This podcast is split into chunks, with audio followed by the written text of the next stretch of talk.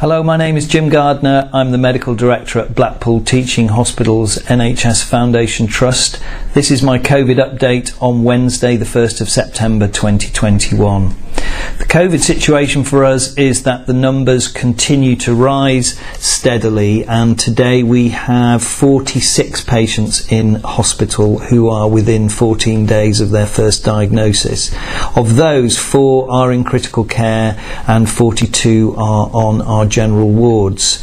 Uh, we've also got an additional 14 patients who are beyond uh, 14 days post um, first diagnosis.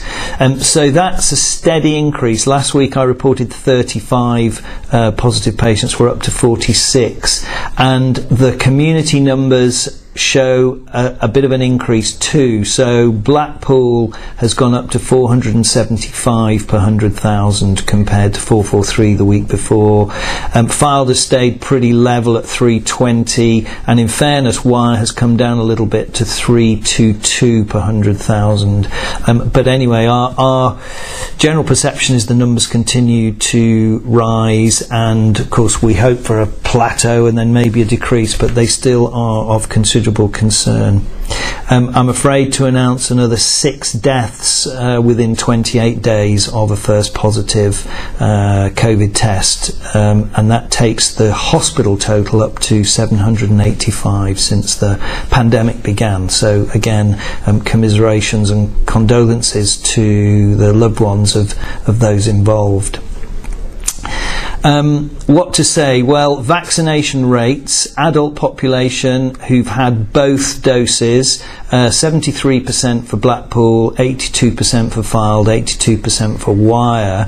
Um, the higher we can go, the safer. So uh, if you've not had your second dose of the COVID vaccine and you're eligible to get it, then please do so. And of course, the groups for first dose are changing, and you can um, book an appointment get advice about that on the NHS UK website. Um, the precise detail about younger age groups, of course, is being worked through, um, so we follow that on a weekly a weekly basis. And I'm sure if you're, for example, about to go back to school, you'll get advice through uh, both the NHS website and also from uh, from school about that.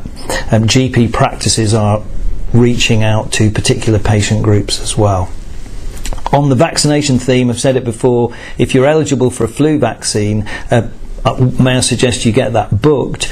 We still haven't got the final details about the COVID booster program. Uh, it'll probably align with the flu program as well, but uh, we need to get on and do the flu stuff, and we'll work the COVID in as we go.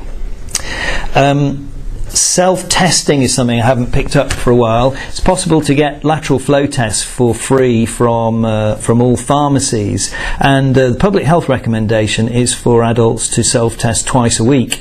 Um, so that way you can really stay on top of your own situation, whether you have symptoms or not. Of course, if you do have symptoms, then the requirement is to have a PCR test still. That's the definitive test and allows us to test for new variants. Uh, and of course, again, that can be accessed through um, NHS Choices, NHS UK, or dialing 119. Um, as the COVID numbers have gone up a little bit. Uh, we have been extraordinarily busy in the hospital generally, and I'm sorry to say we are experiencing long waits in our accident and emergency departments simply to do with uh, demand uh, and the fact that uh, the hospital is really very busy internally. It's very busy with people coming to A and E, uh, and it becomes a flow issue fundamentally. So, um, may I ask again that if you have a problem that you consider to be urgent uh, but not an emergency, um, then you see if you can get help and advice from uh, locations other than our accident and emergency department. And of course, that is a range from self care through to advice from your pharmacy, um, accessing NHS 111 or accessing uh, GP or primary care walk in centres. Um, so, lastly, um, the same advice about us being careful still, um, looking after ourselves, but also those around us, um, wearing masks in public places, really to protect others as much as ourselves. And if you do come to hospital where we still have visiting restrictions in place as these numbers rise, of course, we will ask you to wear a mask as you come into hospital and abide by our infection prevention and control regulations. Thank you.